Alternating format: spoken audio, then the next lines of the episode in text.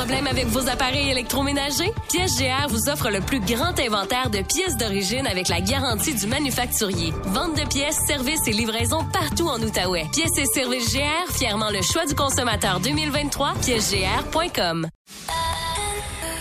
C'est 23.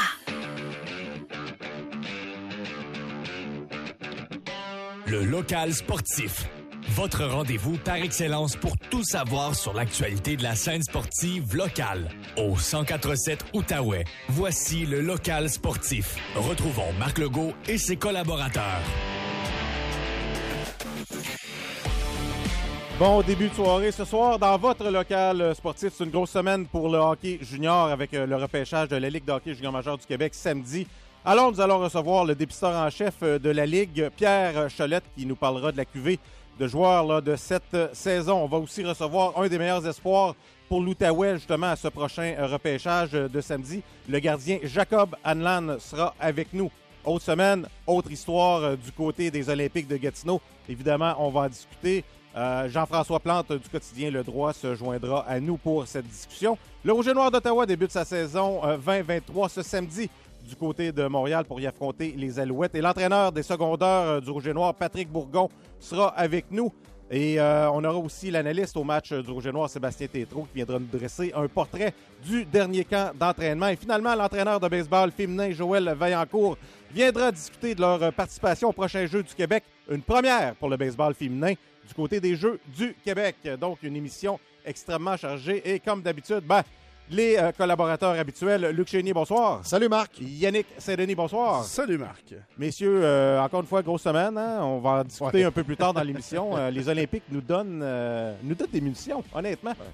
on va faire partie de l'émission jusqu'à la fin. Exactement. C'est ça. On s'est dit on va prolonger l'émission. C'est une belle entente. D'un coup que les Olympiques aillent loin en série, mais finalement, ils nous fournissent du stock. C'est bon. Oui, oui. Pourquoi vous dites ça? Évidemment, on va parler de la démission du DG par intérim Jean-François Fortin, qui a pris un peu tout le monde par surprise. On l'avait reçu euh, la semaine passée et il nous disait même, il avait présenté au propriétaire un, euh, un, plan. ça a pris 3-4 heures, une longue discussion. Il avait, il avait fait son travail. On lui a demandé clairement est-ce que le poste intéresse? Oui, absolument. Et le lendemain, c'était terminé. Donc, oui, Luc. Et le pire dans tout ça, Marc, c'est que moi, je reçois un courriel euh, la veille de Stéphane Richer, de, Stéphane Richer de Gatineau, qui est directeur général de l'équipe de Berlin. L'ancien des Olympiques de Hall. L'ancien des Olympiques de Hall. Il me dit Écoute, euh, j'étais en discussion avec euh, Louis concernant un joueur allemand et tout ça.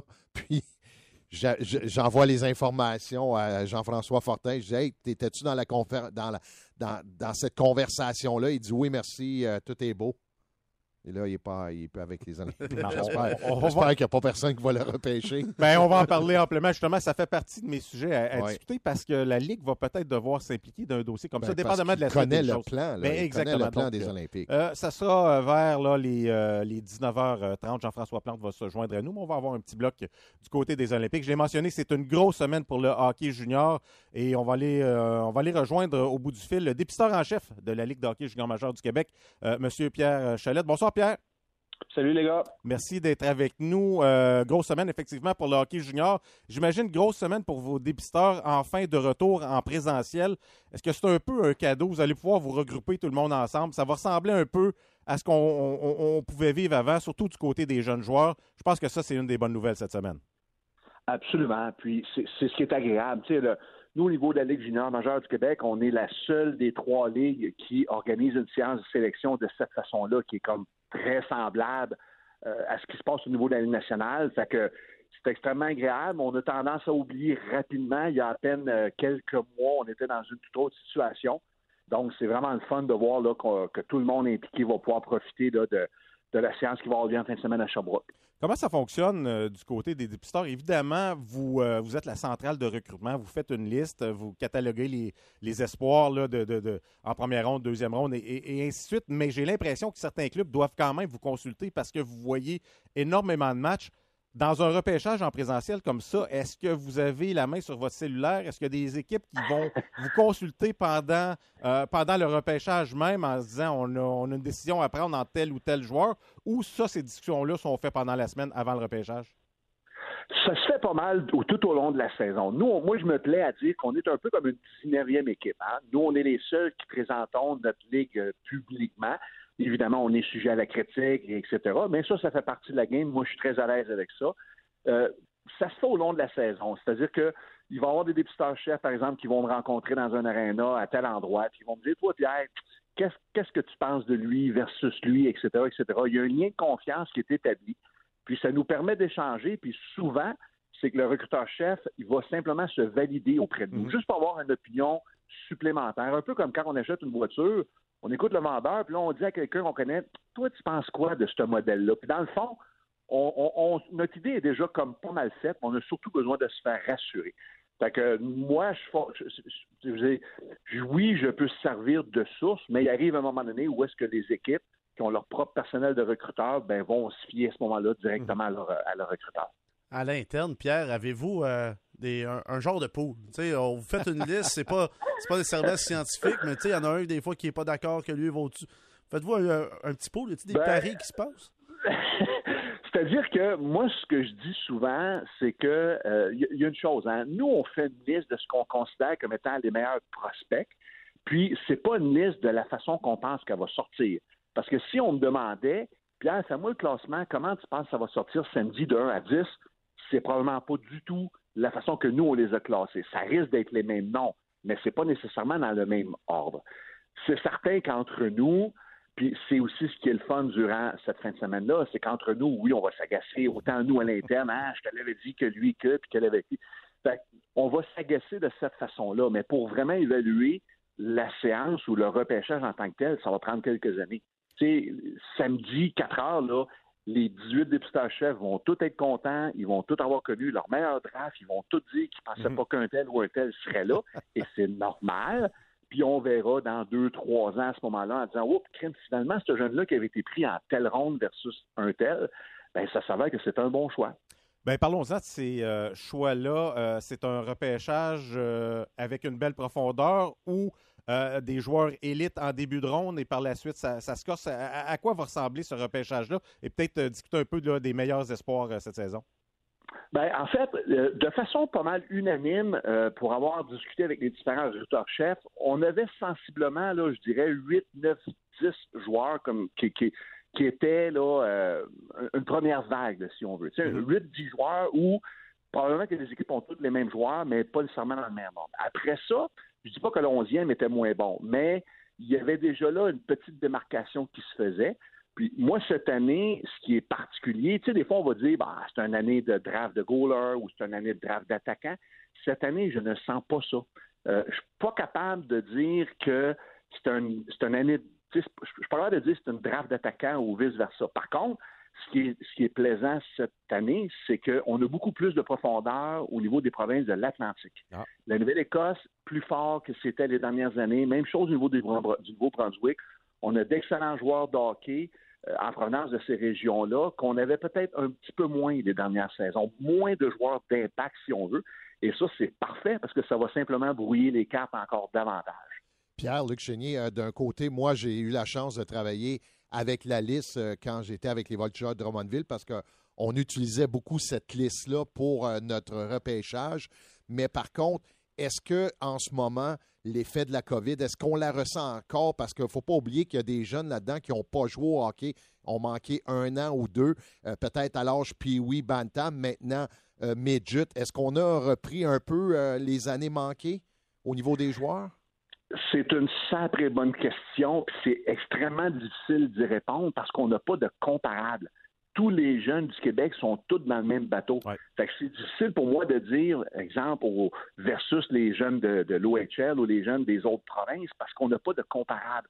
Donc, le, jeune joueur de la région, par exemple, de la capitale nationale, versus le jeune joueur de l'Outaouais, ben, les deux ont été victimes des, mêmes circonstances. Mm-hmm. Donc, c'est difficile de dire, moi j'ose croire que même si ces jeunes-là n'ont pas eu de partie pendant une saison complète, ben, la majorité de, ces jeunes-là étaient en sport-études et avaient des heures de glace de toute façon. Donc, j'ai des raisons de croire qu'ils ont été en mesure de bon, travailler sur leur patin, travailler sur les habiletés, les systèmes de jeu, etc., etc., sans toutefois jouer de partie. Fait c'est difficile de répondre ça. C'est vraiment, vraiment difficile. Si on regarde, euh, par exemple, les trois meilleurs espoirs sur votre liste, est-ce que c'était assez unanime là, parmi euh, votre groupe de, de recruteurs? Puis peut-être nous parler un petit peu justement de ces meilleurs espoirs.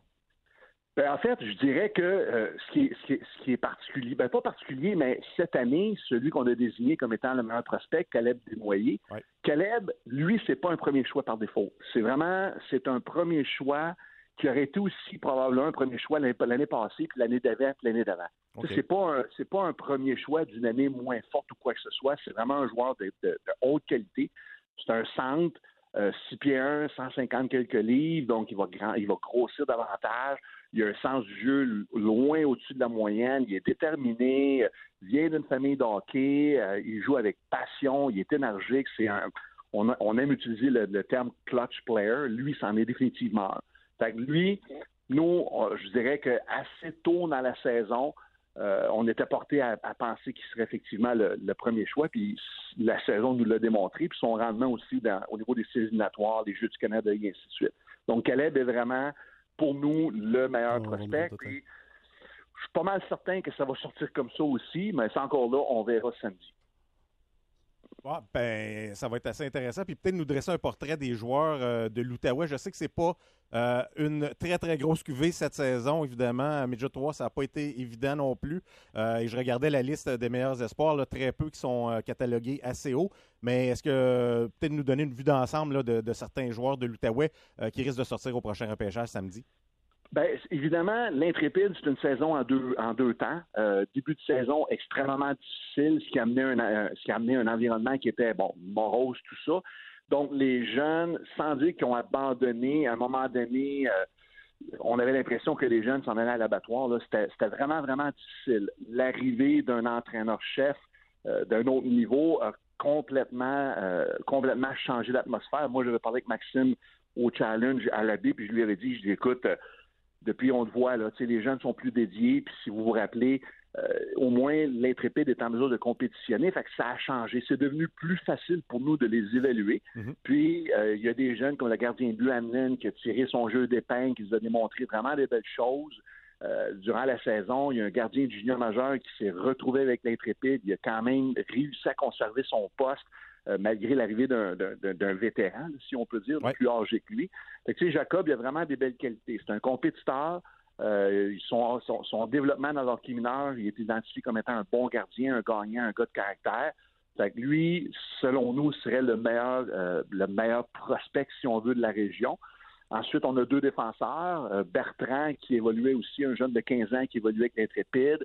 la Durantais, qui évoluait, qui évoluait aussi comme 15 ans au niveau d'Intrépide. Puis, l'impression de quelques joueurs au niveau du midget euh, espoir, le M17-3A. Mhm. Euh, euh, on, en a quand même deux, trois qui ont été identifiés. Ça, c'est peut-être plus des, si on peut dire des espèces de projets. C'est des jeunes qui sont pas nécessairement prêts à jouer junior tout de suite l'an prochain, mais une bonne saison dans le M18-3A. Après ça, bon, on verra ce qui arrivera là, dans, dans deux puis dans trois ans justement dans deux et dans trois ans, lorsque vous allez voir vos matchs comme ça, vous allez voir du midget espoir, mais en profitez-vous pour aller voir Bantam 3A également. Préparez-vous déjà vos idées pour le prochain repêchage dans deux ans, même dans trois? Ben, en fait, on travaille beaucoup de deux ans à l'avance. Comme là, nous autres, si on veut, la première activité officielle pour la saison 23-24 était ce qu'on appelle la Coupe Bel Air. C'est encore euh, relativement jeune. Simplement, moi, je dis tout le temps, quand on va là, on prend pas nécessairement de notes, mais on fait des ronds. Mhm. On prend l'alignement, puis on encercle le numéro 4, puis on encercle le numéro 17, puis on arrive au bureau ou à la maison, on met ça de côté, puis on se dit, ben regarde, on verra dans un an ou deux. Euh, le M15-3A, ben il y a un tournoi obligatoire, on appelle là. Euh, à ce moment-là, nous, on va se présenter. On va prendre des notes, on va prendre des grandes lignes. Mais moi, là, j'ai beaucoup de réserves par rapport à ça, parce que l'hockey, c'est un, c'est un sport de développement tardif. Commencer à étiqueter des jeunes de 13, 14 ans, là, je trouve ça extrêmement rapide. moi, j'ai, en tout cas, peut-être l'expérience, là, mais oui, on va jeter un coup d'œil, mais faut faire attention. si on fait le portrait des meilleurs puis oui, il y a deux ans, par exemple, versus aujourd'hui, quand ces jeunes-là sont tous éligibles pour notre séance de sélection, le portrait n'est pas le même. Ce n'est pas, pas, du tout le même portrait. Puis ça va être la même chose dans deux ans quand ces jeunes-là, qui ont 15 ans présentement, ben, ils vont être éligibles pour le draft NHL. Le portrait va être complètement différent. c'est pour ça qu'il faut faire attention. Moi, je dis souvent, on prend une photo actuellement de la situation. Le recrutement n'étant pas une science exacte, on ose projeter avec bon, différents facteurs, puis on, va les projeter, puis on va dire, ben nous, on pense que dans deux ou dans trois ans, ce jeune-là devrait être X, Y, Z. C'est pour ça que des fois, les gens ont de la difficulté à comprendre. Si je donne l'exemple cette année, le premier marqueur qui était Nathan Lecomte des Grenadiers de Châteauguay, ça serait facile de dire, ben, il a fini premier scoreur de la ligne du 3 il y a 15 ans, fait qu'il va être le premier. Hum, non, c'est pas, ça fonctionne pas tout à fait comme ça. ça serait trop facile si c'était comme ça. c'est pour ça que faut projeter. Il faut vraiment projeter. Il faut les voir souvent, les voir souvent dans différents événements, sur la route, à la maison, les séries, les tournois, et ainsi de suite. Puis, on a aussi l'input des entraîneurs. On va consulter. Moi, surtout en début de saison, avant les matchs, je vais m'asseoir avec des coachs, placoter, parle-moi de ton équipe, parle-moi d'un tel, parle-moi d'un tel, puis on va avoir du feedback, ça va, ça va nous permettre de suivre l'évolution de ces jeunes-là. Parce que les matchs qu'on voit dans les M18 au mois d'août, septembre versus ceux qu'on voit au mois de février, mars, c'est pas du tout la même chose, là. C'est pas du tout la même chose. Ben, Pierre euh, Cholette, euh, dépisteur en chef de la centrale de recrutement pour la Ligue d'hockey junior majeur du Québec, merci beaucoup pour votre temps et bonne euh, fin de semaine du côté de Sherbrooke pour ce repêchage en présentiel enfin. Merci de l'invitation. Bonne soirée. Merci beaucoup. Pierre Chalette, euh, comme mentionné, dépisteur en chef euh, de la Ligue d'hockey junior majeur du Québec. Et j'espère que la Ligue va jamais enlever ça, le repêchage. Tu l'as vécu, je l'ai vécu. C'est quand même incroyable. J'ai pas, quand... pas, la même opinion que toi là-dessus. Oh non, ben moi je l'ai l'opinion, puis j'espère qu'on va la garder. C'est bien correct, on On a-tu un débat bientôt? Oui, peut-être, peut-être, peut-être. On se laisse attendre une pause. Au retour, justement, Jacob Anland, un des meilleurs espoirs euh, de l'Outaouais pour ce prochain repêchage. Vous êtes dans le local sportif au 147 Outaouais. T'as envie de manger en famille ou entre amis, à l'intérieur ou sur une méga terrasse, pour une célébration ou même juste pour un verre, pour un grand ou un petit groupe, viens découvrir le Pêle-Mêle Pub, situé à l'Agora dans le plateau. Nous sommes ouverts 7 jours sur 7 de 11h à 1h du matin. Essaye nos spéciaux du jour. Tu veux te faire livrer nos fameuses ailes de poulet dans le confort de ta cour arrière ou de ton salon? Commande maintenant et résous ta fringale en allant sur agora.pellemel.ca. Le Pêle-Mêle Pub. On fait quoi? 20 allées de Hambourg à l'Agora. 1047 Outaouais. De retour au local sportif. Bien, on avait Pierre Cholette en entrevue euh, précédemment, dépisteur en chef de la Ligue d'hockey junior majeur du Québec. On lui a demandé de nous parler euh, des, bons, euh, des bons prospects du côté de l'Outaouais pour ce repêchage de samedi du côté de Sherbrooke. Il a mentionné un nom, entre autres, et c'est le gardien de but Jacob Anland. Et justement, on va aller le retrouver au bout du, du fil. Bonsoir, Jacob. Salut, ça va bien? Ça va très bien. Merci d'être avec nous, Jacob. Premièrement, euh, comment on sent à quelques jours de ce fameux repêchage? Est-ce qu'on commence à ressentir une certaine nervosité? Je dirais plus que c'est euh, un sentiment d'excitation. J'ai hâte de savoir euh, c'est quoi les plans pour le futur. Mm-hmm. juste ça va être un beau moment en famille. Puis j'attends ce moment-là depuis très longtemps. puis j'ai juste vraiment hâte d'être là à Sherbrooke pour, pour le moment. Ça, va être ça va être un beau moment en famille. Ah, justement, est-ce que vous quittez euh, un peu tôt? Est-ce que tu vas aller passer quelques jours euh, du côté de Sherbrooke? J'imagine qu'il y a encore des rencontres avec certaines formations. Souvent, c'est le cas euh, la veille du repêchage. Oui, dans le fond, je, me déplace le, vendredi en, après-midi pour arriver en soirée. on ne sait jamais ce qui, ce qui peut arriver. Une équipe peut, vouloir te rencontrer. Mm-hmm. mais juste d'arriver à l'avance ici, le, le, repêchage est quand même tout le lendemain. Donc, de bien se reposer puis d'être prêt pour le lendemain aussi, c'est quelque chose que qu'on voulait faire aussi en famille. Est-ce que justement, tu as eu des contacts? As-tu des équipes qui t'ont contacté pour savoir un peu si tu avais de l'intérêt pour euh, ces formations-là? Euh, oui, dans le fond, j'ai eu la chance de, parler avec plusieurs équipes. Euh, puis, à date, j'en ai 16 sur 18.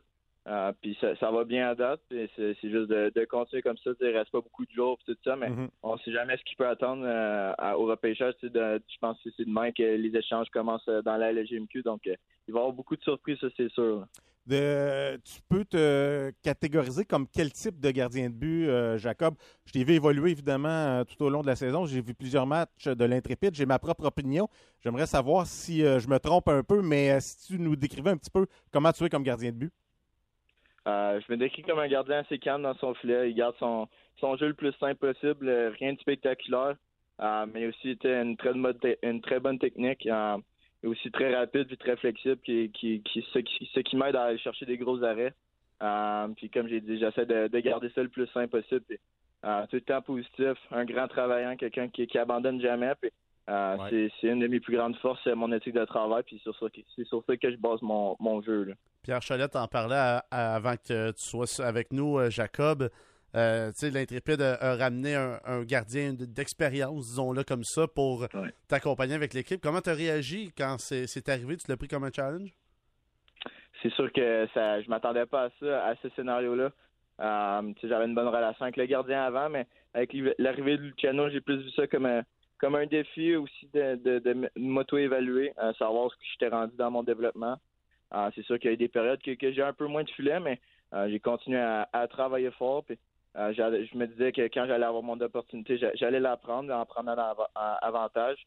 Euh, puis c'est ce que j'ai fait par la suite à, arriver en séries éliminatoires. Puis, euh, je pense que j'avais une bonne relation avec les, deux gardiens de but. Puis je pense que c'est quelque chose d'important, d'avoir un duo qui est, qui est pas, pas jaloux l'un envers l'autre, qui est, qui est uni.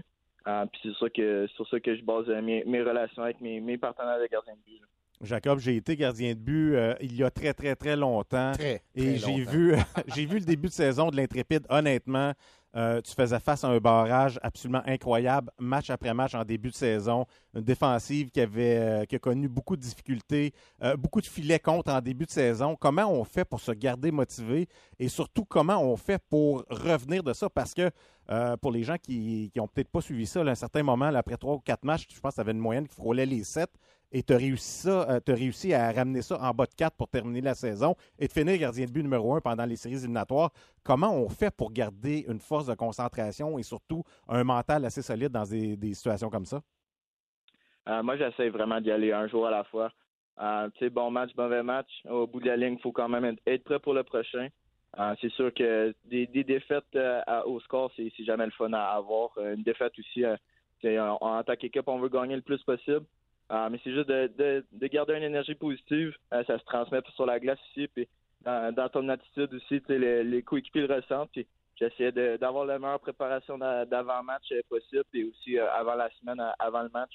Je pense que c'est des choses que contrôler les choses que je contrôle, puis de, bien m'alimenter, de, prendre soin de mon corps, de bien me reposer. Puis si je mets tous ces, petits outils-là dans mon dans mon coffre, ben c'est sûr que ça, ça va m'aider rendu sur, sur la glace pour mon match. là. Jacob, j'imagine que tu peux pas trop te faire de scénario dans ta tête, mais tu, sais, tu regardes la situation ici dans notre cours à Gatineau avec les Olympiques. Euh, Pelletier qui a été repêché l'an dernier, devrait, on devrait le voir cette année. Sinon, il y a Kirkwood, mais il n'y a plus personne d'autre. Donc, il y a de la place dans le filet chez euh, les Olympiques. Euh, tu peux t'imaginer avec qu'on te remette un chandail des Olympiques de Gatineau samedi? Je pense qu'il y a autant de chances que je me retrouve à Gatineau qu'à n'importe quelle équipe. Euh, c'est quand même un, un gros bassin le Québec, euh, 18 équipes. Euh, mais c'est sûr que c'est ça serait un rêve euh, d'enfance de d'enfiler le, le gilet des Olympiques. J'ai grandi en les regardant. Puis euh, c'est sûr que peu importe l'équipe que, que je vais être choisi, euh, je vais, je vais être super content. Mais c'est sûr que Gatineau, ça serait ça serait encore euh, encore plus spécial. Euh, mais j'essaie vraiment de de me concentrer, tu sais, de- d'y aller un jour à la fois, comme j'ai dit. Puis euh, on verra ce qui arrivera par la suite. C'est sûr que, que Gatineau, c'est parmi mes équipes favorites euh, pour le prochain repêchage, mais euh, je suis vraiment, j'ai juste vraiment hâte de, de savoir ça, ça va être où je vais aller l'année prochaine. Jacob, tu l'as mentionné, tu as rencontré 16 équipes sur euh, 18. Comment ça se passe des entrevues pour des gardiens de but? Qu'est-ce qu'on te pose comme question là, du côté de l'équipe de dépisteur? Est-ce qu'on te parle de ta saison? Est-ce qu'on te parle de tes plans futurs? Comment ça fonctionne exactement? Dans le fond, la plupart des équipes commencent par soit euh, juste nous, nous texter ou nous appeler euh, pour rencontrer, ben, pour euh, préparer une rencontre soit par Zoom ou soit en, en réalité. Euh, ou sinon, il y a des questionnaires en ligne qu'on doit répondre. Juste, les équipes essaient juste d'apprendre plus à connaître la personne. Je pense qu'ils ont assez vu le, le joueur en tant que tel sur la glace, mais je pense qu'une des, une des grandes choses qu'ils regardent, c'est qu'ils veulent aussi un, un bon indi- individu. Mhm. Euh, puis je pense que euh, c'est juste d'apprendre à, à connaître la personne, c'est quoi ses, ses valeurs, c'est quoi ses intérêts dans la vie autre que le hockey, euh, c'est, quoi ses qualités sur la glace, hors glace, s'il si, se connaît bien aussi? Euh, puis c'est, juste de vraiment apprendre à connaître, puis voir si l'équipe et le joueur euh, ont, des liens en commun et les mêmes, pensées pour le futur. Ben, Jacob Anlan, on va te souhaiter la meilleure des chances pour samedi et profite bien de ce moment. euh, évidemment pour toi-même, mais aussi avec euh, ta famille. C'est un, beau moment dans une carrière de joueur de hockey. Bonne chance encore une fois pour ce repêchage samedi du côté de Sherbrooke. Merci beaucoup. Merci. C'était le gardien de but Jacob Anlan. Euh, bonne tête sur les épaules, hein, Oui, oui. messieurs. Oui, honnêtement, 16 ans. Euh, je je l'ai vu jouer cette année. Tu sais, le, le terme, puis Pierre Cholette en a parlé, le terme un gamer. Ben oui. C'est un, un gars qui. Moi, j'aime ces gardiens-là si euh, la technique n'est pas là, il va, l- il va l'assier avec ses dents. Là. C'est- c'est- il il est jamais battu tant que c'est pas fini. J'aime bien ces, ces gardiens de but-là, puis il a démontré beaucoup de caractère là, cette année là, avec une équipe. Parce que c'était pas évident à un certain c'est moment ça. donné. À un certain On- moment, non, non, Souvenons-nous, là, on donnait les résultats. Non, c'était malaisant. Même, 9-0, 9 à 1, 8 à 1. moi, euh, comme ancien gardien de but, tu te sens mal de voir ça parce que tu sais que c'est pas un manque d'effort, c'est pas un manque de talent, Ouais. c'est juste les circonstances. Il a jamais arrêté, toujours là. Donc, euh, 16 équipes sur 18, c'est signe qu'il va sortir. euh, il est classé en ce moment, je pense qu'en en cinquième ronde. J'ai l'impression, je serais pas surpris qu'il sorte un petit peu plus tôt. Oui. Mais peu importe, on- ça va être une belle Surtout qu'il y a lui. plusieurs équipes dans Mhm. la Ligue qui ont besoin justement de gardiens. là. Si on regarde euh, Val d'Or, il y a plusieurs clubs qu'on on a vu cette année qui Mhm. n'avaient pas de profondeur dans les filets.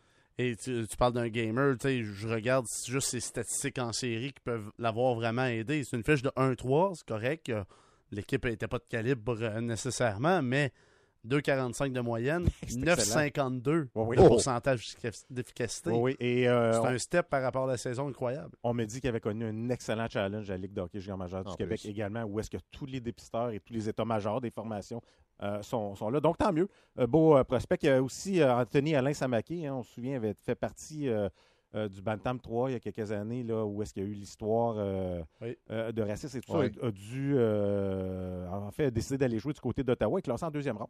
Oui. C'est un joueur de, de l'Outaouais, donc un autre excellent prospect dont on va suivre le, le- le dénouement là, du côté de Sherbrooke samedi. J'ai hâte, on va pouvoir en C'est toujours intéressant. C'est toujours le fun de, voir Avec ça. Les transactions demain midi, ça. Demain, ça commence à midi. On le sait déjà, il y en a déjà eu une. Antonin Véro qui est passé du côté de Rouen-Noranda.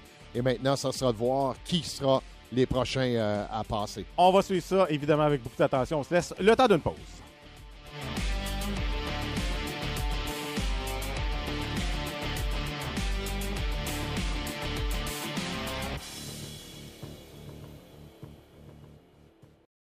Suivez tous les matchs de nos Olympiques assis confortablement au Resto-Bar Terrasse de 1973 à l'intérieur du centre Slush Poppy. Une cuisine pour tous les goûts, une ambiance inégalée. Fier supporter de nos Olympiques, le Resto-Bar Terrasse de 1973. On vous y attend.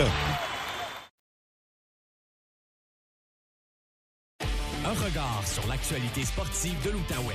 De retour au local sportif. Il y aura de la grande visite dans la région et je parle pas de personnes, mais je parle de trophées, ce qui est plutôt rare. Euh, mais pour euh, nous en parler, on va aller rejoindre Mathieu Toupin, évidemment, notre expert en, en tennis, tennis euh, performance euh, Outaouais. Euh, bonsoir Mathieu, Bonsoir. ça va bien? Hey, très bien, vous? Ça va très bien. Mathieu, si tu parlais un peu euh, demain euh, du côté de la Sportec, euh, il y aura le, le trophée de la Coupe Davis euh, qui sera, euh, qui sera en, en- place pour que les, gens puissent, euh, puissent, le voir, puissent admirer ce trophée-là. Euh, les amateurs de sport savent que c'est vraiment euh, quelque chose d'extraordinaire qui s'est produit l'an passé, alors que le, Cana- le Canada a remporté cette fameuse Coupe Davis-là. Si vous parlez un petit peu, est-ce que ça a généré un petit peu d'intérêt? Est-ce que vous attendez quand même euh, euh, plusieurs personnes pour cette, cette activité? Ben, on a 150 euh, convives de confirmés, donc on va avoir un beau, euh, c'est une formule de 5 à 7, alors que Eugène Lapierre de Tennis Canada Mhm. euh, sera ici avec, comme tu l'as dit, le trophée, la fameuse Coupe Davis, hein, un trophée qui a plus de 122 ans d'histoire et c'est la première fois qu'il vient se promener au Canada, donc on est très, très fiers. Ben, ju- justement, si tu nous parlais un petit peu euh, de l'exploit, je sais qu'on remonte dans le temps, mais ça demeure pas moins que c'est un exploit extraordinaire que le Canada a réalisé euh, en remportant cette fameuse Coupe euh, Davis-là. Euh, si on revenait un petit peu dans le temps, euh, justement, pour nous parler là, de, de- de l'ampleur de cette performance-là. Ben effectivement, tu fais bien de le mentionner parce que le Canada a gagné la Coupe Davis à peu près au même moment que le Canada a participé à la Coupe du monde de soccer. Donc, je dirais que l'événement a été malheureusement, bon, on en a parlé, mais ça n'a peut-être pas été suivi comme ça aurait dû. Et c'est un moment drôlement important alors que, comme on le mentionnait, Félix Auger-Aliassime, Denis Chapovalov, Gabriel Diallo, Alexis Galarno, Vachek Pospisil et le capitaine Dan- Frank Dancevich, pardon, ont permis au Canada de remporter pour la première fois la Coupe Davis. Et la Coupe Davis, on les réalise peut-être pas, mais c'est la plus importante compétition sportive par équipe, alors qu'il y a 150 pays cette année qui vont s'affronter dans les différentes phases, si on veut, de la Coupe Davis pour mettre leur nom sur le, saladier. Donc, le Canada, ben, ça a été tout un exploit, comme tu le dis, et Tennis Canada essaie d'utiliser au courant de cette année un peu le, droit d'avoir ce, beau trophée-là qui se promène hein, avec son équipe de sécurité à travers le pays. Donc, on est très chanceux de l'avoir à Gatineau. Et qu'est-ce qui fait en sorte justement de l'avoir? C'est-tu parce qu'on va avoir une compétition euh, qui s'en vient euh, prochainement euh, dans la région de l'Outaouais? Ben, je dirais que, en fait, c'est très gentil de la part de Tennis Canada. C'est une façon de nous remercier, Gatineau, pour ce qu'on a fait dans les dix dernières années, je dirais, euh, lors des six éditions du Challenger. Également le Futures. Il faut se souvenir qu'en 2017, un jeune homme du nom de Denis Chapovalov a remporté le Futures à la Sportec et durant l'été avait remporté le Challenger Banque nationale de Gatineau. Donc, ça lui a servi un peu de rampe de lancement alors que quelques mois plus tard, il se retrouvait à New York au US Open où je dirais que la planète l'a un peu découvert, mais nous, on l'avait découvert entre autres à Gatineau. Il y a d'autres endroits au Canada aussi qui ont participé avec des Futures et des Challengers à lancer les carrières de Félix et Denis. Et c'est un peu une façon de, pour Tennis Canada de remercier Gatineau. Et les six membres que je vous ai nommés de la, fameuse équipe de la Coupe Davis ont tous joué à Gatineau et ça, on n'en est pas euh, peu fiers. C'est quand même incroyable. Ben, je m'en voudrais, Mathieu, de ne pas te poser une question sur le choc Djokovic-Alcaraz qui s'en vient en fin de semaine du côté de Roland Garros. J'aimerais avoir tes impressions sur euh, ce choc de titan qui s'en vient. Honnêtement, je le souhaitais tellement et là j'étais sur les terrains et j'ai pas vu le résultat. Euh, j'ai, j'ai pas vu là, Alcaraz contre Tsitsipas, mais quand j'ai vu le résultat aussi convaincant de la part de Alcaraz, encore une fois, c'est impressionnant. Donc je pense que tout le monde attend ça. Et si on a été occupé à suivre les Nadal, Federer, Djokovic, ben je pense que Alcaraz, Djokovic dans les cinq prochaines années ça va être des en tout cas, ça va être des rendez-vous mémorables. Donc, tu as raison de le souligner. Quel match qu'on aura ce week-end, ça va être incroyable. Mathieu, en terminant, est-ce que les gens peuvent toujours euh, s'inscrire pour aller voir le trophée de la Coupe Davis? Est-ce qu'on peut se présenter sur place ou c'est complet? Ben, je vous euh. dirais que c'est complet si on parle du début de la soirée, mais s'il y a des gens, parce qu'on veut vraiment pas refuser personne, s'il y a mhm. des gens qui nous écoutent ce soir et disent, je le savais pas, ben, on vous demanderait de venir peut-être plus vers les 18h30, un peu vers la fin du 5 à 7. Et là, il sera possible de prendre une photo avec le fameux trophée. Et il y a aussi euh, une possibilité de prendre des photos avec Félix et Denis, mais évidemment, ils ne seront pas sur place. Mais avec la technologie d'aujourd'hui, vous allez pouvoir prendre une photo avec Félix et Denis en plus de la Coupe Davis. Donc oui, vers les 18h30, s'il y a des gens à l'écoute, ben vous êtes les bienvenus. Bon, ben, on invite euh, la population. Merci beaucoup pour euh, ton temps, Mathieu. Merci à vous. Bonne fin d'émission. Merci, Mathieu Toupin. Le mentionné, le trophée de la Coupe Davis qui sera du côté de la Sportec demain, euh, mercredi. quand même intéressant. Il faut souligner ça. C'était une victoire qui était inattendue. Bien, inattendue. Le Canada a fait des progrès immenses du côté du tennis.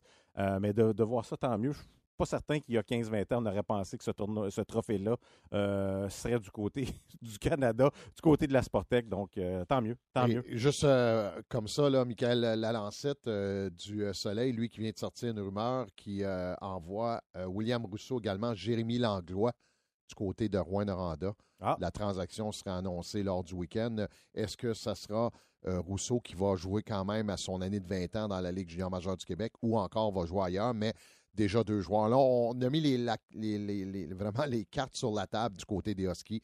On y va euh, le tout pour le tout cette année pour euh, gagner ce championnat parce qu'il ne faut pas oublier déjà Antonin Véro des Olympiques qui a été échangé. Et ça sera de voir maintenant qu'est-ce qu'on va recevoir pour euh, les Olympiques en retour d'Antonin Véro. Intéressant à suivre, évidemment, là, du côté euh, de ce repêchage samedi, c'est sûr et certain. Euh, on va se tourner vers euh, le football. L'analyste au match du Rouge et Noir, Sébastien Tétrault, qui est en studio avec nous. Bonsoir, Sébastien. Bonsoir, messieurs. Sébastien, merci d'être là. C'est la fin du camp d'entraînement du côté du Rouge et Noir d'Ottawa.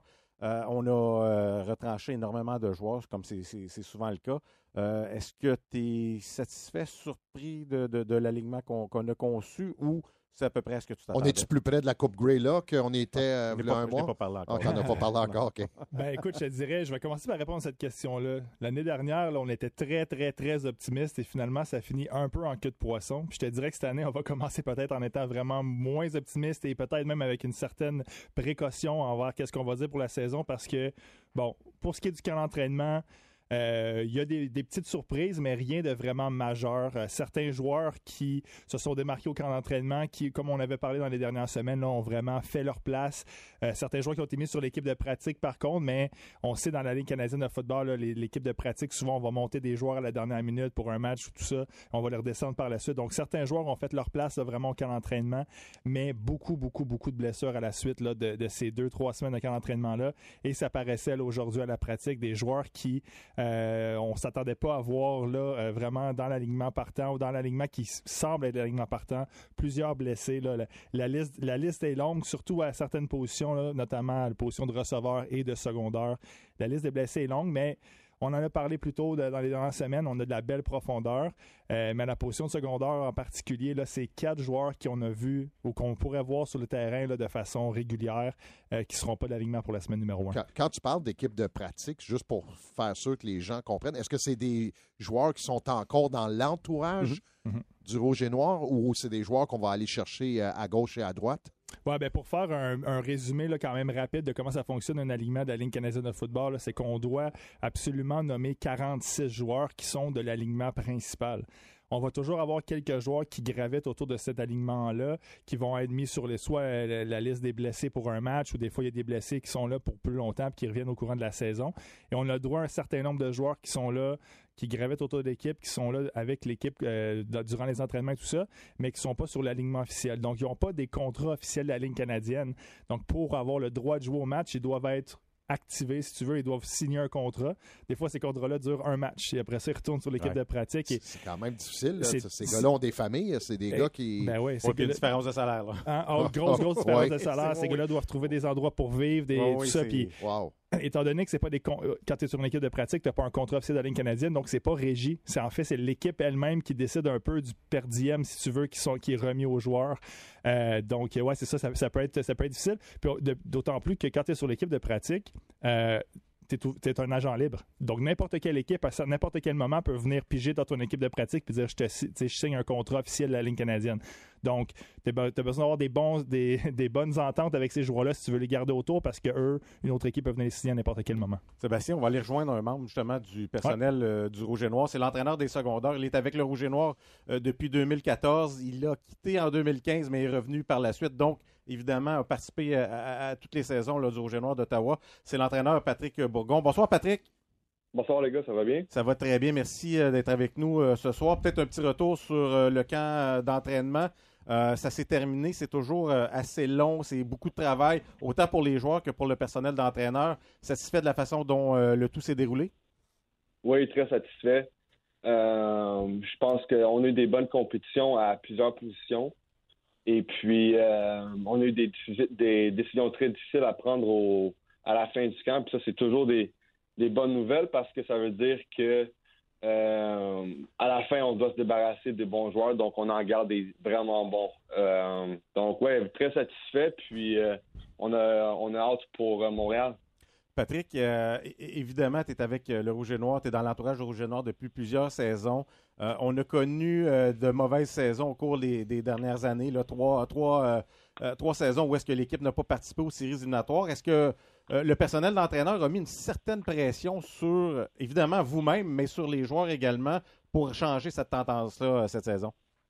Mais le truc, c'est, dans le sport professionnel, tu dois toujours gagner. Il n'y a pas aucune différence, que ce soit l'année dernière que tu as perdu ou non. Je veux dire, le but à chaque saison, c'est de se rendre euh, jusqu'au bout. La preuve, c'est qu'en 2014, euh, on avait fini deux victoires et 16 défaites. Et puis l'année d'après, on était capable de se rendre jusqu'à la finale de la Coupe Grip. On avait fini premier de notre division. Donc, c'est une ligue dans laquelle où euh, il peut y avoir du, des très gros changements après année, année, après année au point de vue des performances de chaque équipe. Puis, d'autant plus qu'avec notre nouvel entraîneur-chef, Bob Dice, c'est quelqu'un qui est ici depuis euh, les, les, les, participations à la Coupe Grey, il était ici avec nous également euh, lorsqu'on a gagné en 2016. Donc, il connaît vraiment euh, l'ambiance gagnante au sein de, la région et qu'est-ce qu'une équipe de football gagnant représente pour la région? Donc, du fait qu'il est maintenant rendu notre entraîneur-chef, je pense que c'est une bonne chose parce qu'il comprend exactement euh, ce que ça prend pour gagner dans, la région ici. Salut Pat, c'est Seb Tétro. Euh, écoute, on va, tu parlais de changement d'une année après l'autre. Là, toi, tu, coaches la position de secondaire. cette année, au début du camp d'entraînement, il y a eu un, gros changement à la position de, de Sam Linebacker tout au long du camp d'entraînement, j'ai vu un peu euh, qu'il y avait peut-être une compétition entre euh, Coleman, Webb. Est-ce que, bon, j'ai cru comprendre aujourd'hui qu'il y avait une décision qui avait été prise, mais pour toi, de gérer la perte d'un joueur étoile comme ça et d'avoir à, trouver un remplaçant, comment ça s'est passé pour toi? Mais le truc, c'est que dans notre système à nous, euh, le Sam, c'est un demi-défensif. Mm-hmm. mais d'autant plus que j'ai coaché Pat l'an dernier à titre d'entraîneur des demi-défensifs. Euh, je dois vous avouer que euh, Damon Webb et Doug Coleman ont tous les deux euh, bien répondu à l'attente, aux attentes de, de, bien performer comme partant tous les deux. Donc, ouais, notre coach des demi-défensifs et notre coordinateur défensif, Bearman, sont très satisfaits du travail des deux. Puis, d'autant plus que parlant des décisions difficiles qu'on a à prendre, ça en a été une, puis on, on a décidé de garder les deux. Donc, euh, non, très satisfait. Je veux dire, en bout de ligne, c'est du sport professionnel. Puis, euh, quand on prend des décisions comme ça au début du camp, on, s'attend à ce que, comme il y a une expression en anglais dans le football, qu'on dit next man up. Puis, on est très satisfait du travail des, deux gars qui ont été capables de répondre à, l'appel. Super. Puis si on parle de l'autre côté du terrain, justement, la position plus de secondaire comme du côté court du terrain, hein, c'est sûr qu'il y a un gars ici qu'on qui était ici la, semaine dernière au Clair, qui, était en bataille aussi, je pense, avec Griffin pour la, position de linebacker. Puis ma question, elle a comme un peu deux, deux, côtés aussi. Là. Vous avez recruté, le repêché un gars cette année que, j'affectionne beaucoup là, en, Cormier, qui pratique aussi cette position-là. Je pense que ça a été beaucoup une bataille aussi durant le camp d'entraînement entre Griffin et Auclair.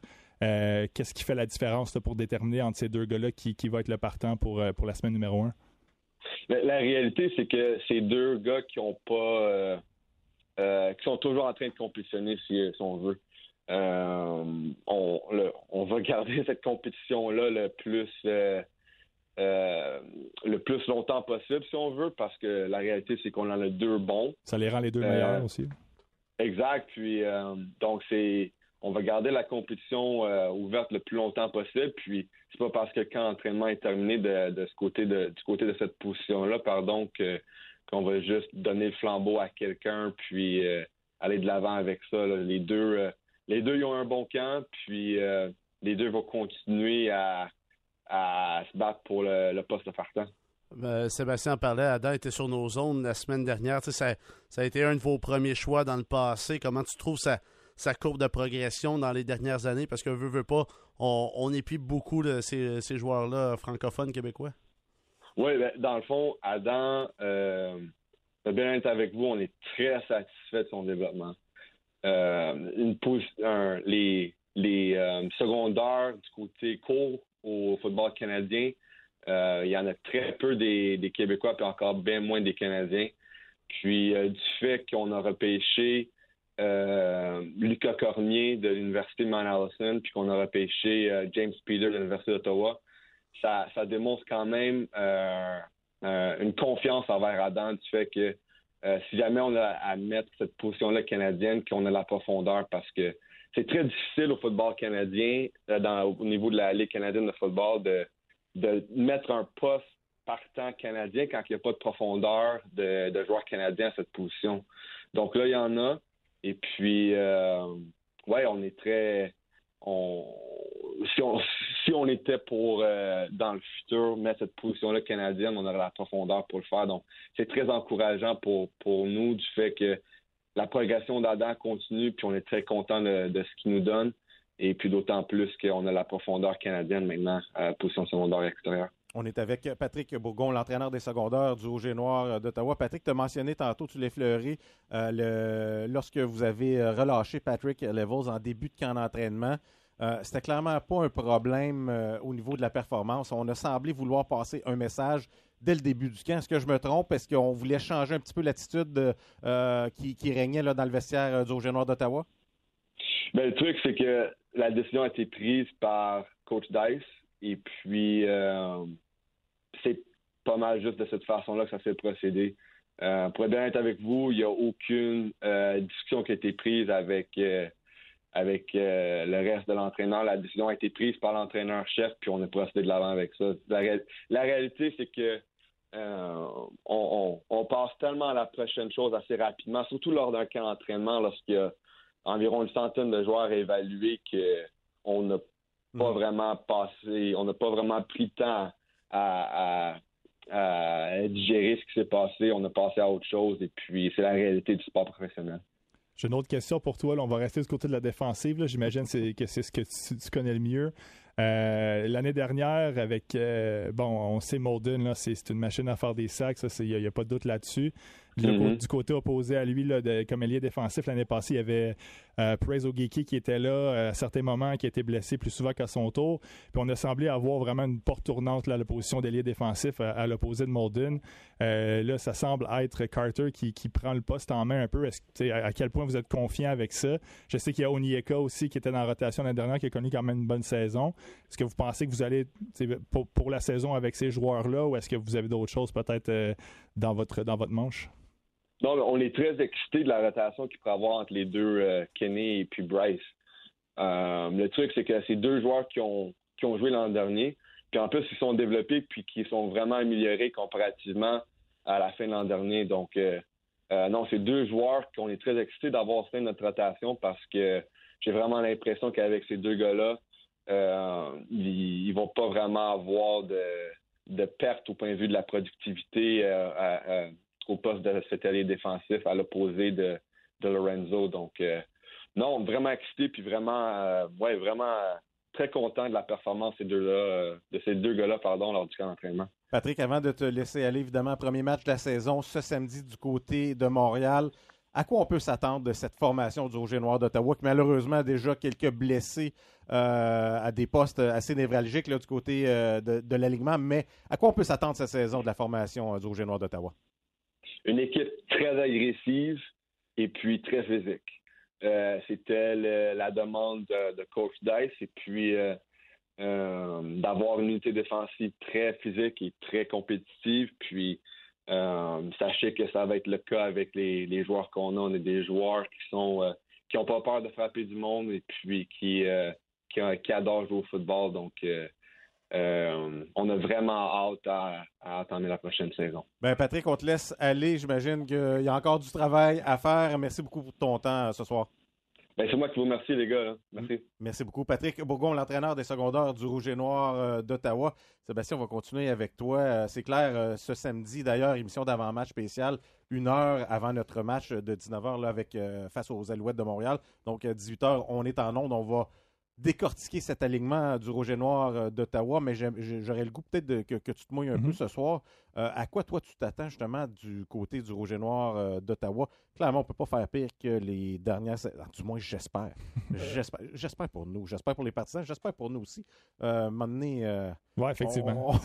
Il y a certains matchs qui peuvent devenir endormants des fois. oui, exactement. Mais euh, est-ce que tu penses que la description de, Patrick Bourgon euh, va peut-être. Euh, la personnalité du coach Dice va refléter sur le rendement du Rouge et Noir d'Ottawa? Ben, je pense que oui. je voyais dans le même sens que ce que, que, Patrick disait, là, dans le sens que moi, ce que j'ai vu aux entraînements, agressivité, surtout du côté de la défensive. Puis c'est pas différent de ce qu'on a vu de l'année dernière, en fait, là, défensivement, au niveau des demi-défensifs, au niveau des secondaires, on était très physique, très agressif.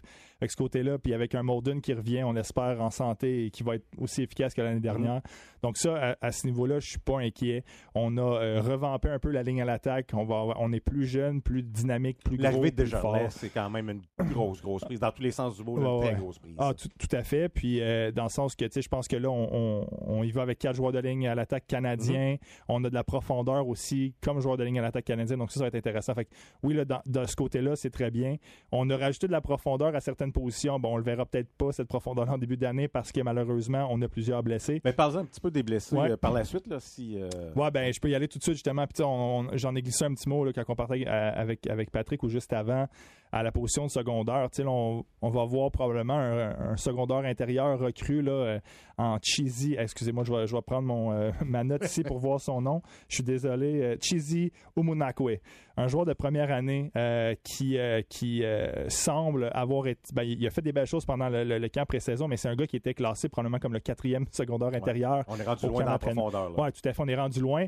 On a signé un gros joueur là, cette année en Javon Santos Knox qui devait être un nec plus ultra là, de ce qu'on avait l'année On a passée avec laissé Williams. partir Avery Williams pour, pour ça. Et, Exactement. On a pa- laissé partir Avery Williams. On a signé un autre joueur, un autre agent libre, là, Gary Johnson, qui peut jouer comme secondaire du Mhm. côté court ou comme secondaire intérieur également. Lui non plus pratique pas cette semaine. Dan Bossabombo, qui était un star sur les unités spéciales l'année dernière, il est sorti pour les six premiers matchs. Lui était dans, dans cette profondeur-là aussi. Donc là, on est rendu vraiment loin. Euh, T'oublies euh, euh, le corps arrière. Ben oui. Ma- Mazzoli. Ah, mais là, ça, je parlais seulement d'une position. Ah, ok, là. oui, oui, non, effectivement. ouais. Donc, ben oui, tout à fait, comme tu dis, Mazzoli euh, du côté offensif, Ouais. c'est sûr que c'est une grosse, euh, c'est une grosse, euh, ben je veux pas dire perte, mais Oh, Il nous reste peut-être deux minutes, Ouais. mais tu trouves pas ça nébuleux? Souviens-toi, l'an passé, lorsqu'il s'est blessé, on parlait peut-être d'un retour Mhm. en fin de saison. Par la suite, c'est clair qu'il était parfait pour son entraînement de, Mhm. de la saison morte. Lorsqu'il est venu ici, il a dit aucune inquiétude, je vais être à 100% au début du camp d'entraînement. Il se présente au camp d'entraînement. Clairement, il n'était pas euh, en état de, de jouer. Et là, il rate les deux premiers Mhm. matchs. Euh, c'est pas inquiétant un peu, ça? ben, c'est un peu inquiétant, surtout que c'est, bon, c'est- pas un vieil homme par, euh, 35 ans? mais euh, c'est pas un jeune homme non plus au niveau du football. Non. Mais là, ce qu'on a appris, c'est qu'il y avait eu une infection à sa jambe à la suite de son opération. Euh, mais des fois, ce genre d'infection-là, ce que ça peut créer aussi, c'est que ça peut s'attaquer aux tissus mous, là, euh, ligaments, tendons et tout ça. Là, ça, on n'a pas, pas les détails là-dessus, mais ça peut vraiment ralentir la progression de la réhabilitation parce que on n'a pas seulement à rétablir ce qui a été brisé comme tel, le ligament qui a été déchiré, mais aussi les tissus autour. Donc là, ça, ça peut s'étirer longtemps. Puis du fait que si on va chercher un autre ligament aussi pour réparer celui qui a été brisé, ben là, c'est encore plus long. Fait qu'on ne sait pas si c'est ça qui s'est passé, mais oui, effectivement, à son âge, dans la situation dans laquelle il est, plus d'un an pour se remettre de ça, ça commence à être stressant. Avant de te laisser aller, combien de victoires cette année pour le Rouge et Noir d'Ottawa? Bon, tantôt, tu avais dit que Vegas disait 7.5. Ah, mais là, c'est Vegas. Non, non, mais c'est toi l'expert. Oui, là. c'est ça. Non, mais, mais ça, je m'en allais dire que moi, j'ai Mais donne- c'est un bon indicatif. C'est un très bon indicatif. Moi, moi je, vais, je, vais, je vais dire qu'on va finir à 500, donc 9-9. Oh! Ouais. Et ça, c'est une participation aux séries. Ouais, tout à fait. Ben, c'est Ben, il y avait une chance de participer aux séries, puis je pense qu'il y avait trois victoires l'an passé. On a étiré ça longtemps, t'as tout le monde perdait, mais euh, On a la chance d'être dans l'Est où est-ce qu'il y a quatre équipes, il y en a trois qui font un play honnêtement, le nombre de prédictions qu'il y a eu, Sébastien, l'an passé, sur des jeux, sur tout ce qui se passe, donc 9-9, moi je le prends, je suis satisfait. On aura l'occasion de s'en parler amplement ce samedi. Euh, émission d'avant-match dès 18h, émission d'avant-match d'une heure pour ce premier match de la saison régulière euh, du Rouge et Noir d'Ottawa. Du côté de Montréal, on se laisse le temps d'une pause. Vous êtes dans le local sportif au 147 Outaouais.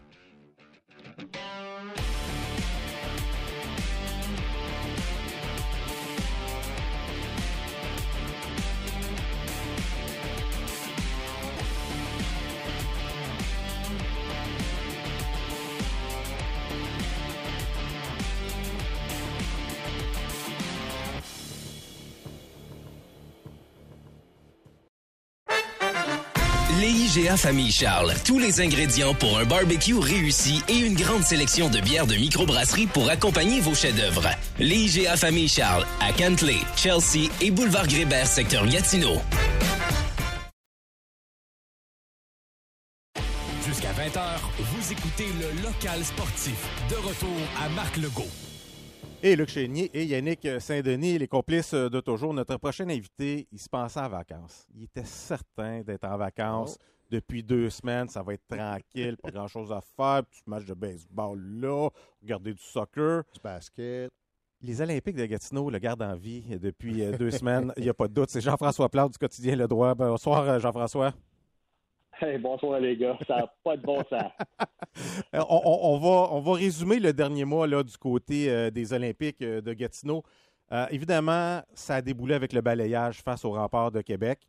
Et un balayage finalement qui, euh, quand on regarde la performance des remparts à la Coupe Memorial et on regarde les matchs, euh, le déroulement des matchs face aux Olympiques, c'était tellement serré. On n'a on pratiquement pas à rougir de la performance, dans le sens que les attentes étaient hautes, mais on regarde ce qui s'est passé avec les remparts de Québec. C'est un petit peu moins gênant d'avoir subi ce balayage. Oui, sauf que Marc, quand Ben, tu commences à, à- à penser de même, c'est que tu vas toujours finir deuxième. Luc, j'essaie Moi- d'être positif. Oui, mais moi, moi aussi, je suis très positif. mais par contre, et euh, peut en parler, Yannick peut en parler. Cette équipe-là qu'on a vue contre les remparts de Québec, même si on dit que c'était serré, c'est pas la même équipe qu'on a vue contre les 67 et pendant Ouais. le, le calendrier Ouais, régulier. Mais, mais laisse-moi finir mon OK, vas-y. Je- je- je- J'entends ça là-dedans. On, on va en discuter évidemment amplement. Par la suite, évidemment, il y a eu le bilan qui s'est fait attendre. Il y a eu le, le, le- le- le vrai bilan qui a été fait à la Sauvette, où est-ce qu'on a confirmé le retour de, de Louis Robitaille.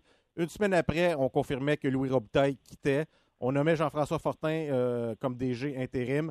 Une semaine plus tard, il démissionne parce qu'il n'a pas aimé ce qu'il a vu dans les dernières semaines, même si la veille de sa démission, il a présenté un plan pendant trois heures. Il nous a confirmé Il nous a ici en en et il l'a confirmé à Jean-François Plante également, qui voulait ce, cette job-là. Euh, Jean-François, que- que- que- qu'est-ce qui s'est passé? Moi, je, je- écoute, euh, Marc, je t'entends raconter ce récit-là, puis sérieusement, ce qui m'est venu en tête, je me suis dit, je pense que quand je vais prendre ma retraite, je vais faire comme Régent Tremblay. On va écrire une série. Écrire une série télévisée avec tout ce que j'ai entendu, Ah. que ce soit vrai ou pas vrai. Ah. Que ce soit vrai ou pas vrai, ça ferait une maudite bonne série de télé, ça serait incroyable. On va y aller avec. oui, ben, tu as, tout à fait. On va y aller avec le dernier sujet, évidemment, la, la démission de, de Jean-François Fortin. Euh, je pense que ça a pris un peu tout le monde par surprise, les gars, parce que clairement, la semaine passée, il a fait une tournée médiatique où est-ce qu'il s'en. Écoute, Il parlait comme le DG. Oui, C'était lui, là. Exactement. Soit que c'est un excellent acteur ou euh, il savait exactement ce qui se passait. Puis je- sinon, je ne peux pas croire qu'il a, qu'il a fait ça. Qu'est-ce qui s'est passé dans ce 24 heures-là? Pourquoi Jean-François Fortin a quitté euh, le navire des Olympiques de Gatineau? Ben, Jean-François, je pense qu'il il- il est allé, euh, il est allé jouer au golf le lendemain. Puis, euh, ce qu'on m'a dit, c'est qu'il y avait des gens de l'Armada qui étaient là et de Blainville Boisbriand. Puis, bon, bref, il s'est retrouvé, ça faisait, on m'a dit que ça faisait 10 ans qu'il attendait d'avoir sa chance pour rentrer dans l'administration d'une équipe de hockey, euh, dans la gestion. Et puis là, tout soudainement, en dedans de 24 heures, il y avait la possibilité de travailler avec les Olympiques et la possibilité de travailler chez l'Armada près de chez lui. Il habite à Blainville.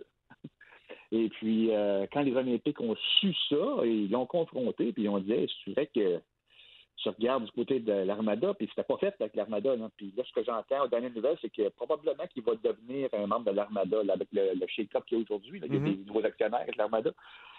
Puis euh, il a été honnête. Il a été honnête euh, quand il a été confronté à, à cette question-là. Puis il a dit Ouais, euh, je regarde du côté de l'Armada, mais ça a laissé comme un gros malaise.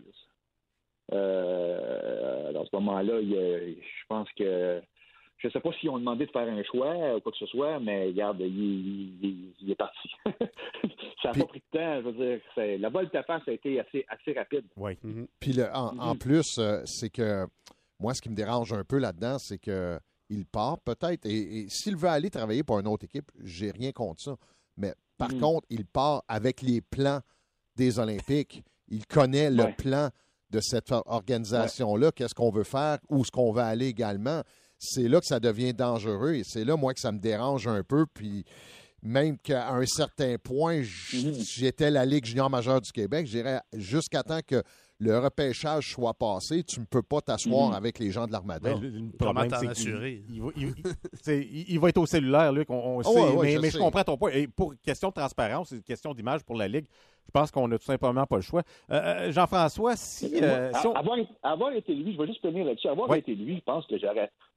on lui avait demandé de rester avec l'intrépide, avec les, l'intrépide, avec les Olympiques jusqu'au jusqu'au repêchage, occupé du repêchage. J'aurais pu faire sa job. Puis ensuite, dire aux Olympiques, bon, mais regarde, j'ai, je vous ai dépanné jusqu'à la fin, maintenant, je m'en vais chez l'Armada. Si c'est, si le cas, là, tu sais. euh, ça aurait été la façon de procéder, je pense. Oui, je pense que pour lui, euh, aurait, aurait mieux paru aussi, peut-être aux yeux d'un peu tout le monde à, à travers la Ligue. Si on revenait un peu sur le dernier mois, c'est clair qu'il s'est dit un paquet de choses.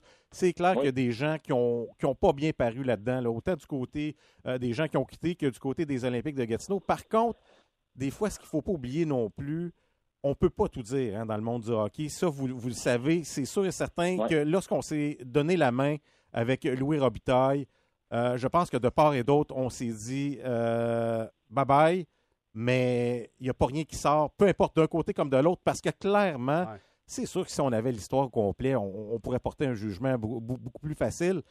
Et ce, qui a- ce qui fait en sorte, par contre, c'est que de l'extérieur, il n'y a rien qui paraît bien. Il n'y a rien qui paraît bien de part et d'autre. Je ne sais pas si je me trompe, Jean-François. Est-ce que tu es d'accord un petit peu avec cette, cette, Ben oui, euh, ben cette oui. affirmation-là? Ben oui. Absolument, absolument. Tu sais, Louis Robitaille a été, euh, pour, pour les médias, ça a été un joyau. Je veux dire, on l'a exploité. euh, Il y avait une facilité. euh, Il, aimait- il disait toujours oui à n'importe quelle entrevue. euh, donc, il, était, il a offert beaucoup, beaucoup de visibilité à cette équipe-là. Puis, puis ce que je- moi, je suis là, bon, sans dire à tous les jours, assez régulièrement. Puis pour monsieur, madame, tout le monde, un partisan là, ordinaire des Olympiques, là, c'est sûr que cette décision-là est très surprenante, fâchante même, fâchante. Parce que les gens sont attachés à lui. Hein? Quand tu es là tous les jours, par contre, tu réalises que c'est pas surprenant. C'est pas surprenant. Il y a des choses que les gens comprennent pas et qu'on peut pas dire, mais qui font en sorte que c'est justifié, euh, ce départ-là. Tu sais, c'est. euh, On peut, on peut pas vraiment rentrer dans les, dans les détails, là, mais euh, sans que je pas pire, mais c'est pas tout le monde qui est en bas de sa chaise quand c'est arrivé. Là. Non, je pense que les gens dans l'entourage, on, on avait entendu, tout le monde avait entendu certaines choses, ça c'est- c'est c'est sûr et certain. Euh, c'est c'est plus la façon dont ça a été fait, évidemment. là. Je pense que si on n'avait pas exact. confirmé le retour de Louis Robitaille, tout ça aurait passé beaucoup plus facilement aux yeux des, des partisans, aux yeux de tout le monde. Mais je pense que c'est- là peut-être qu'on l'échappait un petit peu euh, du côté des Olympiques. Maintenant, pour la suite des choses, euh, on l'a mentionné en début d'émission déjà, il y a une transaction de confirmée. Te- te- tu nous as annoncé ça euh, cette semaine. Tu parles de peut-être compensation future aussi pour euh, des transactions qui ont été effectuées euh, cette saison. C'est Maxime Joyal qui mène euh, le bateau avec un, un comité. Euh, à quoi tu t'attends Ouais. de la fin de semaine euh, de repêchage du côté des Olympiques de Gatineau? Euh, je m'attends à une fin de semaine euh, très difficile pour eux parce que, euh, bon, mais regarde, j'ai pas sorti de mon article encore là, ce soir, là, mais tu sais, quand on a eu la, la, la, fin, la, la bilan de fin de saison avec Louis, euh, il y a une question qui a été posée, je pense que c'est Yannick. Ben, on l'a, on, l'a, on va l'écouter. Ah, On va l'écouter. OK. Écoutez bien ça. Les échanges qui ont été faits pendant la saison, est-ce qu'ils sont finaux? Qu'est-ce que tu peux nous dire là-dessus? Ou est-ce qu'il y a des choses qui vont être dans les... Ben, présentement, présentement c'est final. Présentement, c'est final. Donc, euh, les échanges qui ont été faits, c'était présentement final. Là, c'est le début. C'est parce que là, quand je fais le tour des, des directeurs généraux de la Ligue, moi, chaque année, euh, moi, je m'en vais à Sherbrooke cette semaine. Donc, quand je vais au repêchage, euh, bon, ben, j'appelle souvent des, les gens que je connais à travers la Ligue, puis là, ben, ça m'a titillé un peu. Les gens me disaient que les Olympiques devaient des choses à un paquet de monde, puis j'ai vérifié cette semaine, là, puis aujourd'hui, puis euh, c'est vrai. Ils doivent beaucoup de choses à beaucoup de monde. Donc, Louis Robitaille il nous a dit que, ben, je pense que la mot-clé dans, cette, dans sa réponse, c'est présentement, c'est fini. Ouais. Donc, présentement, au moment où on se parle, c'est fini, mais au repêchage, sûrement qu'il il y allait avoir des compensations. Mais, mais Jean-François, moi, écoute, j'ai joué à une époque où est-ce que des, des transactions sur euh, une napkin, là, sur un bout de table, ça se faisait, puis euh, ça, ça devenait légal et tout ça. Puis tu sais, des fois, au hockey junior, là, on veut tenter de soutirer le plus possible. On veut presser le citron comme c'est pas possible. Est-ce que ça se peut que euh, le rendement de certains joueurs des Olympiques ont fait en sorte que des DG sont revenus euh, par la suite en disant écoutez, là, il y, a- des choses qui ont changé dans cette transaction-là. Tel joueur va jouer une année de plus, tel joueur a produit plus, euh, est, est revenu au jeu beaucoup plus tôt. Ça mérite compensation sans que ça sans, sans que ça soit négocié formellement ou ces compensations-là sont sur papier, ont été acceptées par tout le monde en bonne et due forme? Euh, ça dépend des cas, je crois.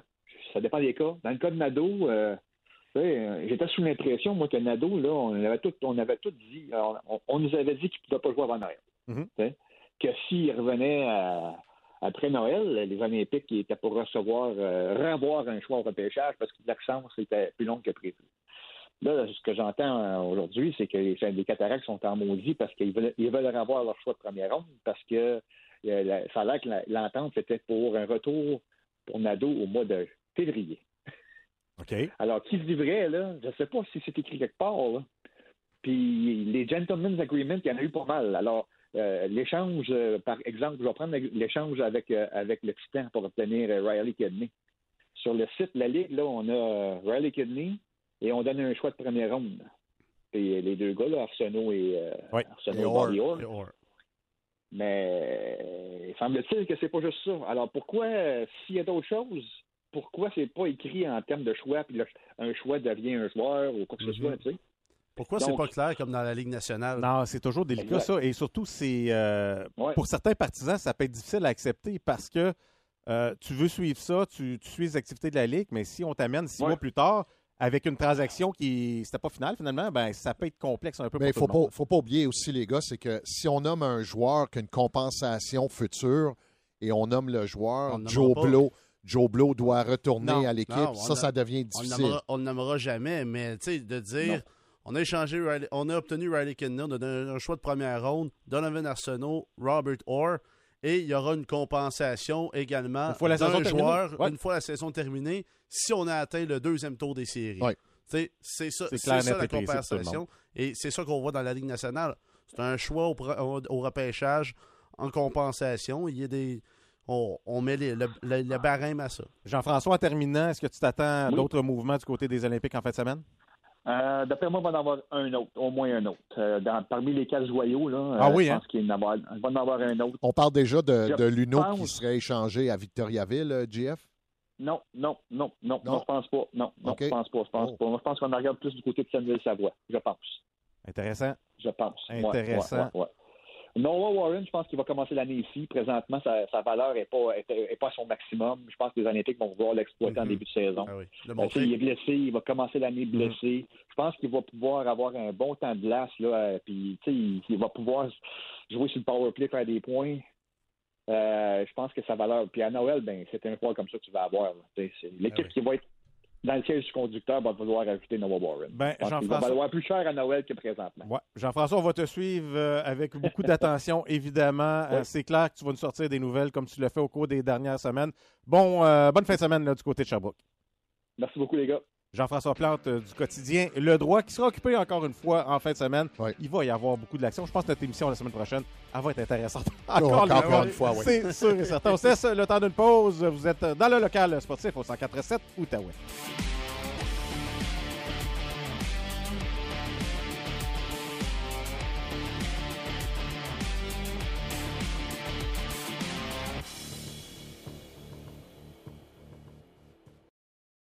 Les rôtisseries Saint-Hubert de l'Outaouais, fiers de nourrir les plus grands athlètes et les plus fidèles gérants d'estrade, et ce, depuis plus de 70 ans. Une petite fringale pour terminer la rencontre? Consultez notre menu en ligne au sainthubert.com.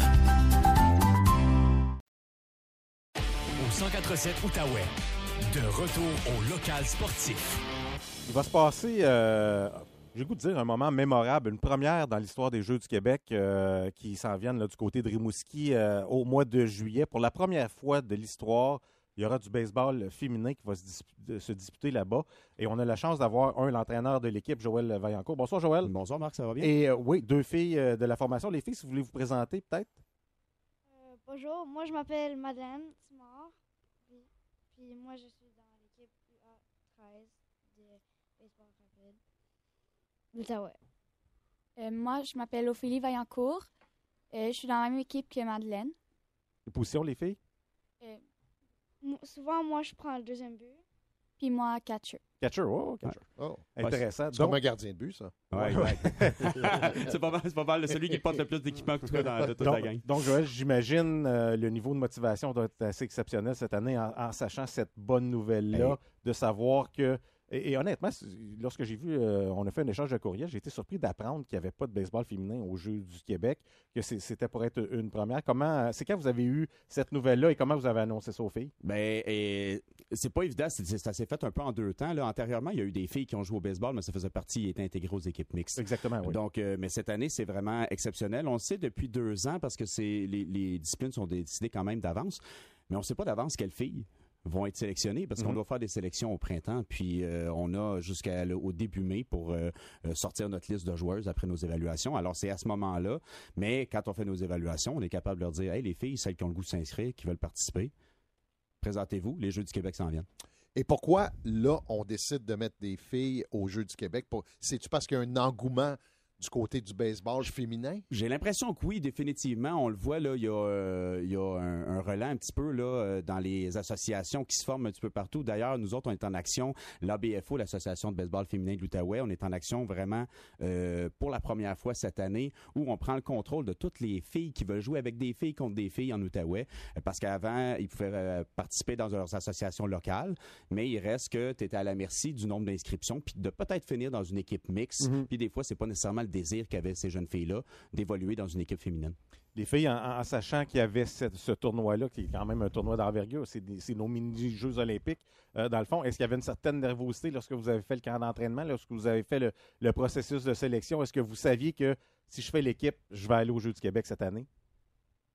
Ben moi, quand je me suis inscrit au tryout pour aller euh, dans l'équipe des Rapides, moi je savais pas qu'on allait au Jeux du Québec, sauf que je savais que j'allais être dans l'équipe compétitive, donc Mhm. je vais faire beaucoup plus euh, que j'ai fait comme l'année passée dans les moustiques. Donc euh, il fallait que plus de pratique, plus de games. Donc là, j'étais pas vraiment surprise quand j'ai su que j'allais au Jeux du Québec. Donc, c'est une belle surprise. Et toi, de, de ton côté? Ben moi, vu que c'est mon père qui faisait comme les équipes, je savais déjà qu'on allait aux Jeux du Québec. Il mais... t'a pas gardé ça comme surprise. décevant. Malheureusement. Décevant, ouais. Mais euh, j'ai quand même dû travailler plus fort parce que ben, il fallait un niveau plus Mhm. haut pour aller aux Jeux. Comment ça fonctionne pour le processus de sélection? Parce que est-ce que l'équipe des Rapides sera l'équipe qui va aller aux Jeux du Québec ou euh, il y, a- quelques équipes euh, de filles et vous prenez les, euh, meilleures joueuses parmi ces formations-là? Nous, spécifiquement, ce qu'on a décidé, puis la façon qu'on allait fonctionner, c'est que théoriquement, les filles qui se sont inscrites, c'est parce qu'ils voulaient jouer avec des filles. Nous, on formait une équipe de A, donc les meilleures joueuses. Donc, on n'avait pas à, à refaire une sélection par après. Les filles qui ont décidé de faire le camp d'entraînement, qui ont décidé de faire le camp de sélection, c'est parce qu'ils visaient le plus haut niveau.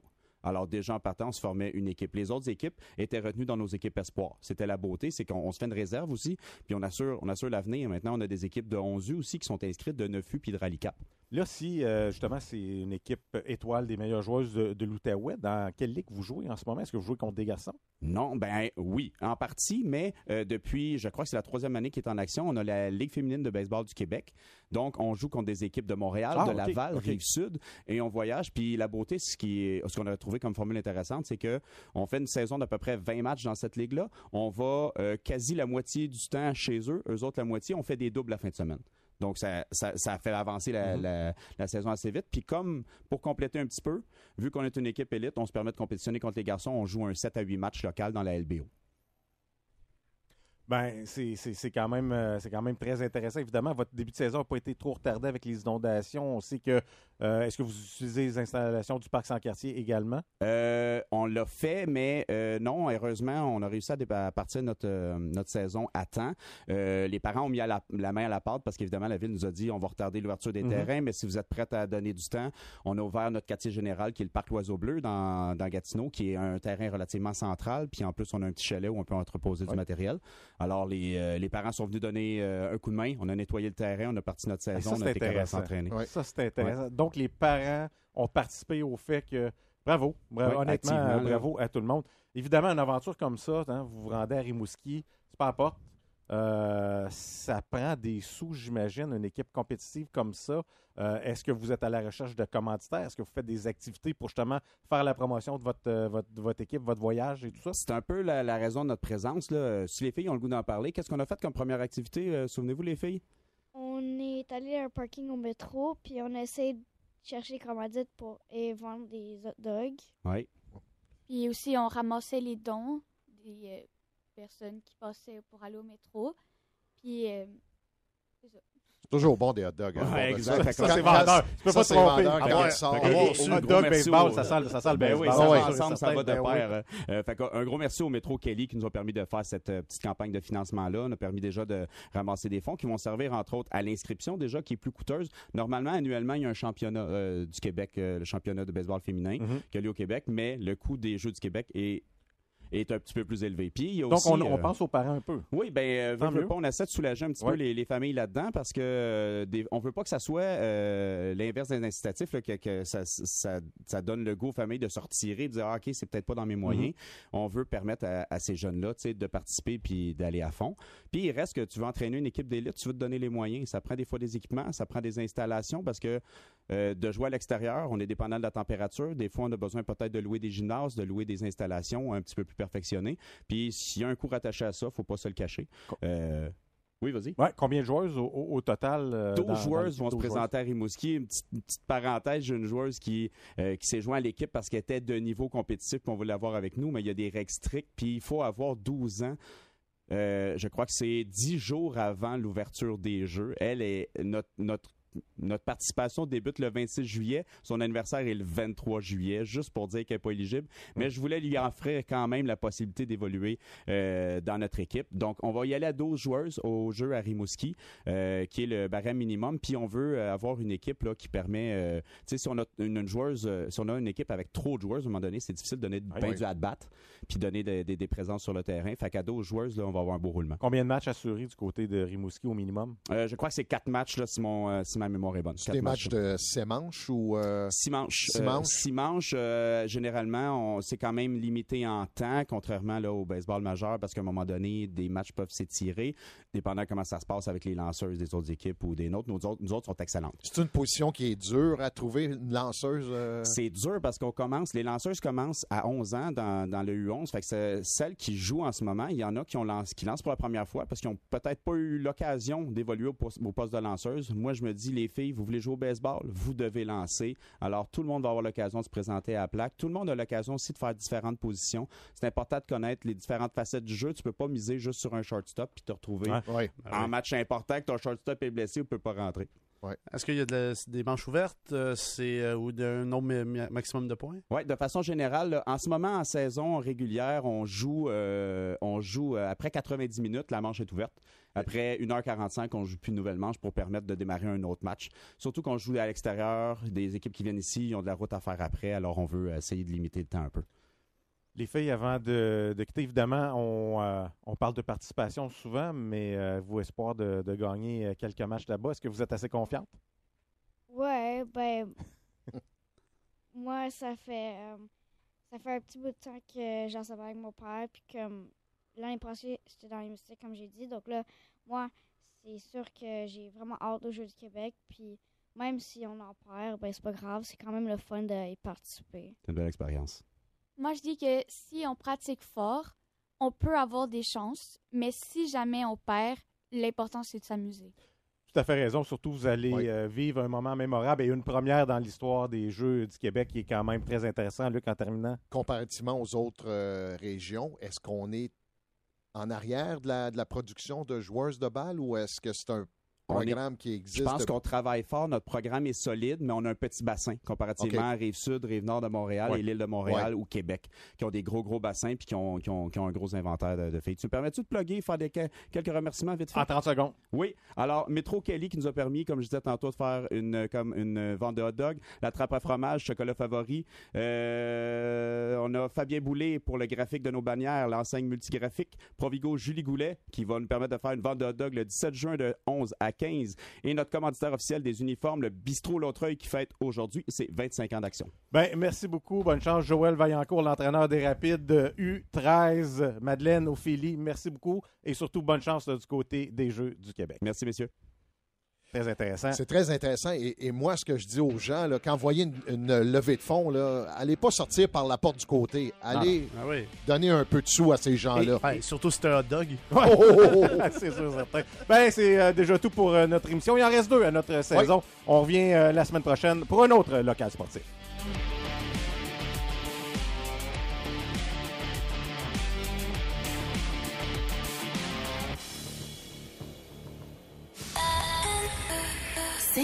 23. Les IGA Famille Charles. Tous les ingrédients pour un barbecue réussi et une grande sélection de bières de microbrasserie pour accompagner vos chefs-d'œuvre. Les IGA Famille Charles à Cantley, Chelsea et Boulevard Grébert, secteur Gatineau.